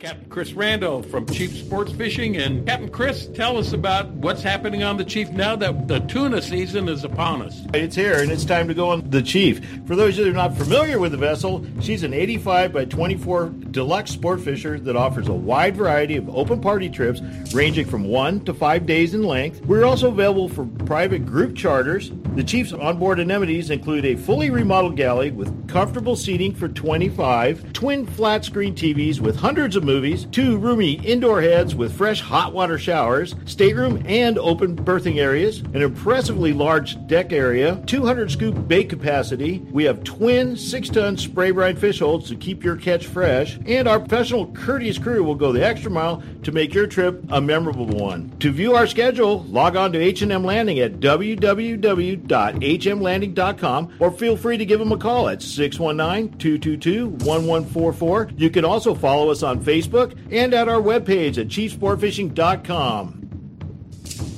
Every serious angler knows that a quality hook is an important part of their arsenal. Gamakatsu hooks are made from high-grade carbon steel specially heat treated to make them light and extra strong but not brittle. Gamakatsu ring hooks are made with a one-piece ring, no welds, no weak spots, a very smooth moving ring. Gamakatsu offers a huge variety of hooks for all types of fishing. Live bait hooks, both light and heavy duty to four extra strong, circle hooks, tuna hooks, ringed hooks, tuna doubles, and many more. Don't waste your next fishing trip on a cheap hook. Get Gamakatsu hooks at your favorite tackle store now. Hey, bass fisherman, who do you call for your bass boat insurance? Well, if you're not calling me at 1 800 Bass Boat for your boat insurance, you're probably paying too much and may not have the coverage that you need. In 1974, I developed the Bass Boat program that is what all the pros use today. The reason?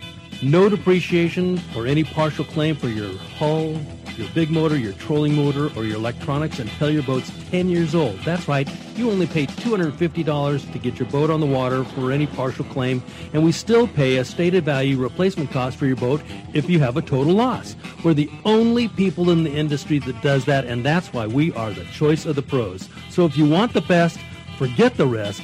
Just call 1 800 Bass Boat. Call 1 800 227 7262 or just spell Bass Boat. 1 800 Bass Boat. I know there's too many letters, but the T is free and the call's on me. That's 1 800 Bass Boat, the choice of the pros for bass boat insurance. For more information, log on to 1 800 bassboat.com. If the fish are biting, I'm on my boat, rain or shine. Of course, I wear my life jacket. It's like wearing a seatbelt. Clip it on, grab my tackle box, and hit the water. Love California, Boat California, Save California. A message from California State Parks Division of Boating and Waterways. Hey, Stan Whitney and I, we want to welcome you back to Rod Reel Radio. Radio. Before we uh, bring uh, Billy Egan on, Stan, you just brought a new uh, sponsor to Rod Reel Radio. Quickly, tell us a little bit about Amber Marine. You know, this was one of the best finds I have come across in years. Actually, uh, everybody knows that I do the insurance at one eight hundred Bass Boat. We insure boats, both freshwater and saltwater.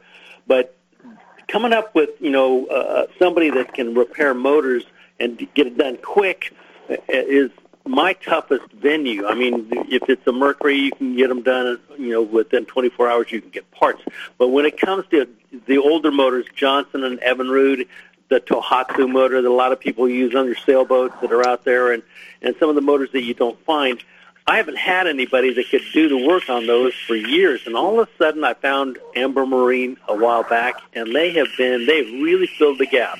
If you've got a Johnson motor and you need work on that, these guys have all the parts in the world, and and the Johnson mechanic, that's a race mechanic, knows how to make them work. Same thing with the Evinrudes and the Tohatsus. If you've got your uh, sailboat out there and you can't figure out who to go to, these guys are phenomenal about getting that job done. The other cool thing, they have used motors for sale. So right. if you need a repower, you can go online to ambermarine.com and you can look at used or uh, available used motors and they give you a warranty on those. You've got anything from your pole start motors, a little electric start motors from you know 10 to 50, 60 horsepower, the small ones up to 225, 250 horse motors that you can buy uh, at a really reasonable rate. And there is nobody around that has what they have. You All can't all right, Stan. Hey, if you want to find out more about Amber Marine, if you missed her phone number, just go to rodreelradio.com uh, and we have a link to Amber Marine directly to them, and you can find out more about them. Hey, now we've got waiting for us the director of WON Bass, Billy Egan. It's the 34th annual U.S. Open. And Billy, I understand you might be on a record pace this year. Welcome to the show. Thanks, John. Stan, good to be on the show. Yeah, this year is uh, it's turned out to be a phenomenal year. Um, you know, every year the U.S. Open since I've been running it, it's been a great event since 2010. We've increased boats, uh, boat numbers each year, and uh, last year we were able to do it by one boat. So I could still say that every U.S. Open still increased boats. Uh, we had 168 boats last year. And I'm proud to say that we've got over 190 boats right now registered. Oh my gosh! Wow, congratulations! Great. Wow. 190, and uh, possible because uh, once I left the office on 4:30 Friday, I was done. So if some of the uh, entries came in online while we were gone, all that much better. We've been trying to reach 200 for uh, well as long as I've been here, and this is the closest we've come. And you know, last year's 168 was a record breaker, so we did it again by by a long stretch. Well, Billy, there's probably a, a lot of reasons for more interest out here in the West in the U.S. Open, and we just had Gary Dobyns on, and we know that a lot of the elite fishermen that love would love to be out here, the the, the Rick Clunns and Gary Kleins and Dean Rojas's and Aaron Martens and John Murray's and Clifford Pirch, they're not able to be out here, or else you'd be well over that number. What's what's the big interest? Do you believe?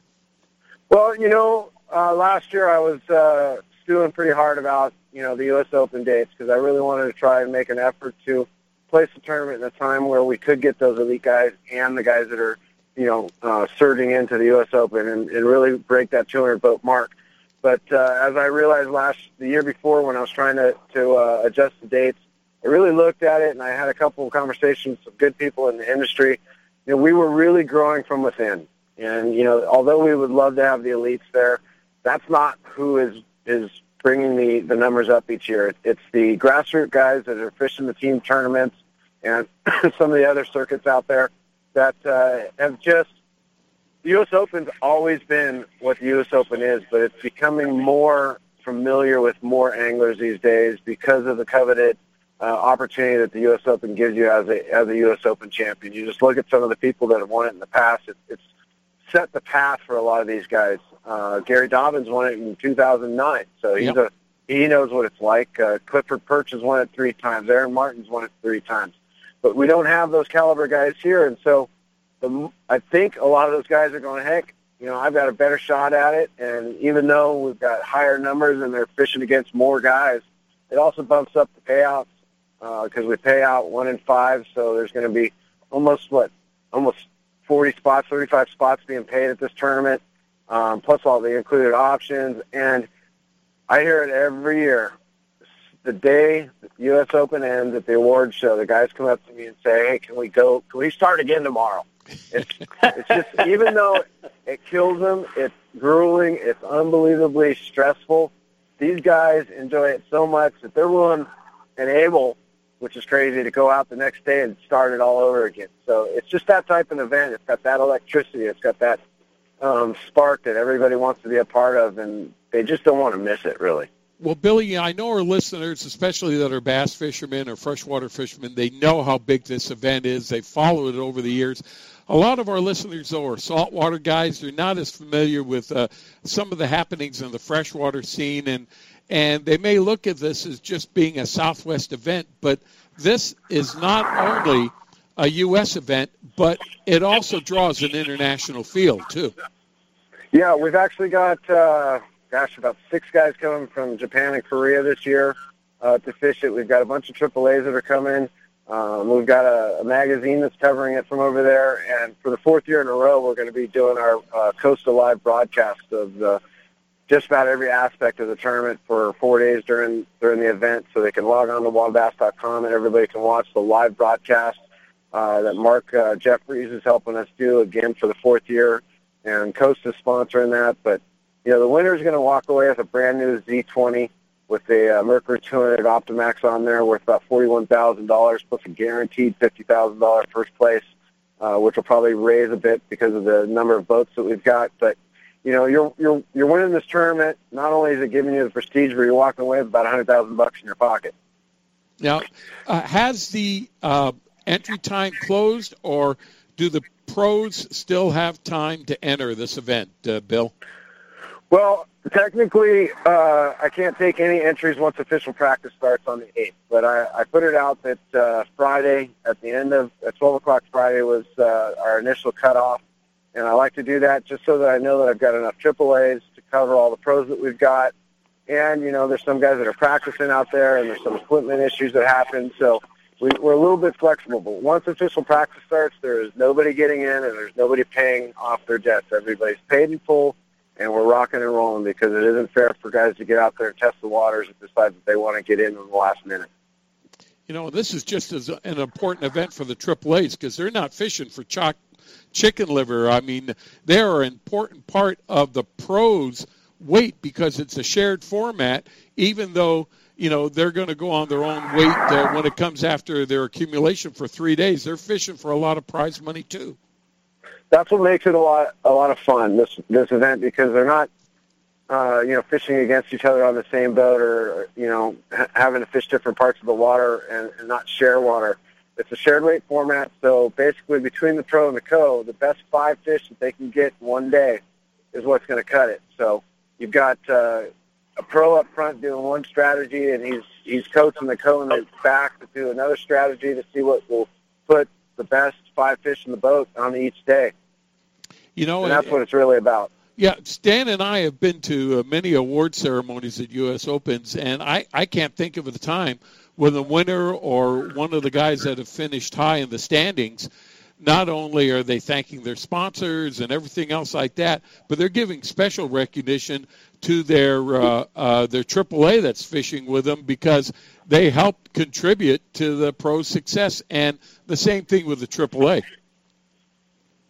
Yeah, definitely. Uh, it, it bodes well for the event and for the experience when they're working together as a team each day. And you know, for three days they're fishing with a randomly drawn person each day. So you know, it's one one because they, it gives them uh, a team to work with. Two, it gets us the ability to make sure there's always two people on the boat. And three, you know, the random pairing kind of gives you a little bit of uh, legitimacy when the guys are out there on the water together. And I'll tell you, as a guy that fished the Open as a you know as a pro, I I love the Open. I I just don't get a chance to the business to get away and and do that as much as I'd like. But I'll tell you, when you get a good co-angler in the back of your boat, um, especially if you can get three days of good co-anglers, you that really helps. If you got a, somebody that knows a little bit about the lake or a little bit uh, about how to fish, and I've I've, I've been sending these guys out to. Uh, to be co-anglers, a bunch of them that I know, young guys that are out there. I go, go because you're good and you're going to have a great time. You got a shot at at one, winning some money, and you're going to have a blast and learn about a lake that you've never been on, maybe. But that is an important part of of, of that fishing event is having a good co-angler with you. Really is a bonus. That's true, and we're, and we're actually uh, still looking for a couple co-anglers. Uh, I've got a couple spots, but. Uh, uh, I'm looking for a backup list, so if anybody out there is listening and wants to come in and jump in on the experience, um, you're not going to have a better time. And uh, three days of fishing, uh, you know, the entry's 600 bucks, but you couldn't pay that for three guides Oh. for three days in a long shot. So it's a great experience, great camaraderie out there. And uh, if you're interested, give us a call at the office at 949-366-0248, my direct line, or send me an email at billy with an E at wonews.com. We'd love to get you involved in the event, and we'd lo- like to have backups just in case uh, we got some pros that entered last minute, and uh, uh, we can get you in. Billy, well, anything can happen de- too. To find out more Yep. details about the uh, the U.S. Open, uh, the sponsors, and uh, particularly the schedule when you're going to be broadcasting, especially at the weigh-in, which is extremely fun. Where do they go to get that information? Well, basically, they can go to uh, either our website at, at wonbass.com. That's W-O-N Bass, B-A-S-S dot com.